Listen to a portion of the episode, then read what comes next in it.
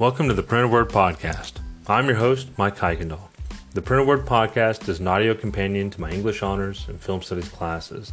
This is episode 6 for the week of October the 19th. A few announcements before we get into this week's lessons. Yes, there was no new episode last week. This is due to the fact that my neighborhood had a power outage and just other factors that kind of piled up and I wasn't able to get to it. I will be proctoring the PSAT next Thursday, the 29th of October, so period 1 and 7 will have a reading assignment for that day. I'll be posting more information about this in Google Classroom this week and be talking about it in class.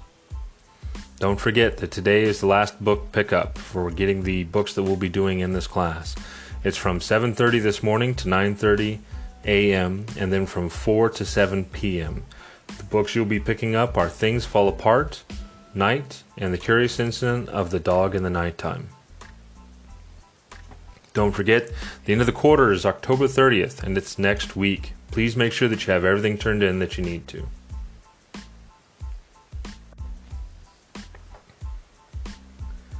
This week in film studies, we will be talking about the 1960s.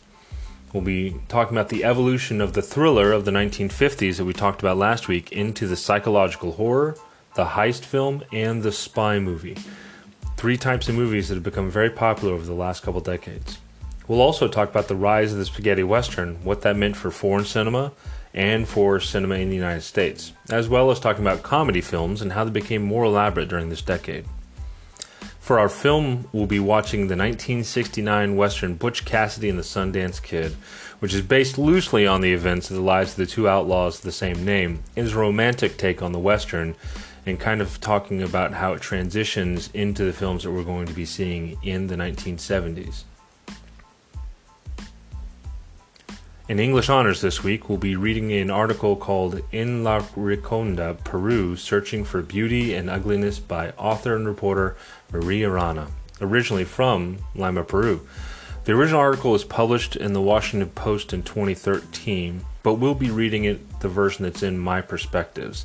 We'll be doing both a regular reading and a close reading and talking about what it means to annotate and close read an article.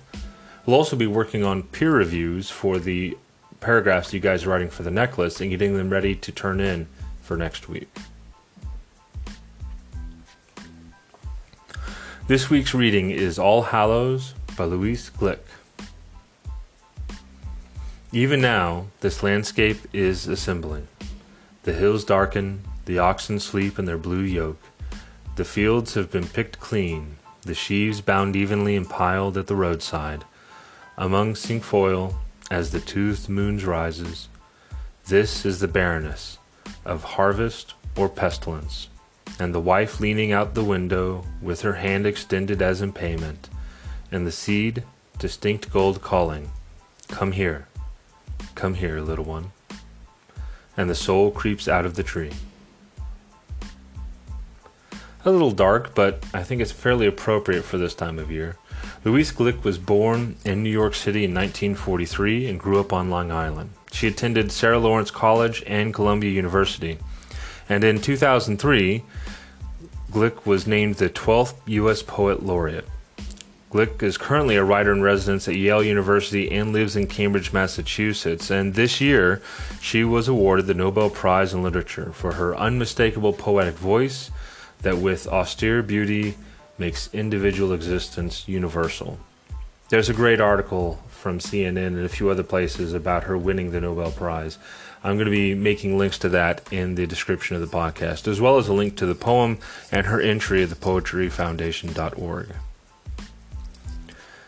Please feel free to reach out and schedule time if you have questions about your grades or assignments, especially as we get to the end of the quarter.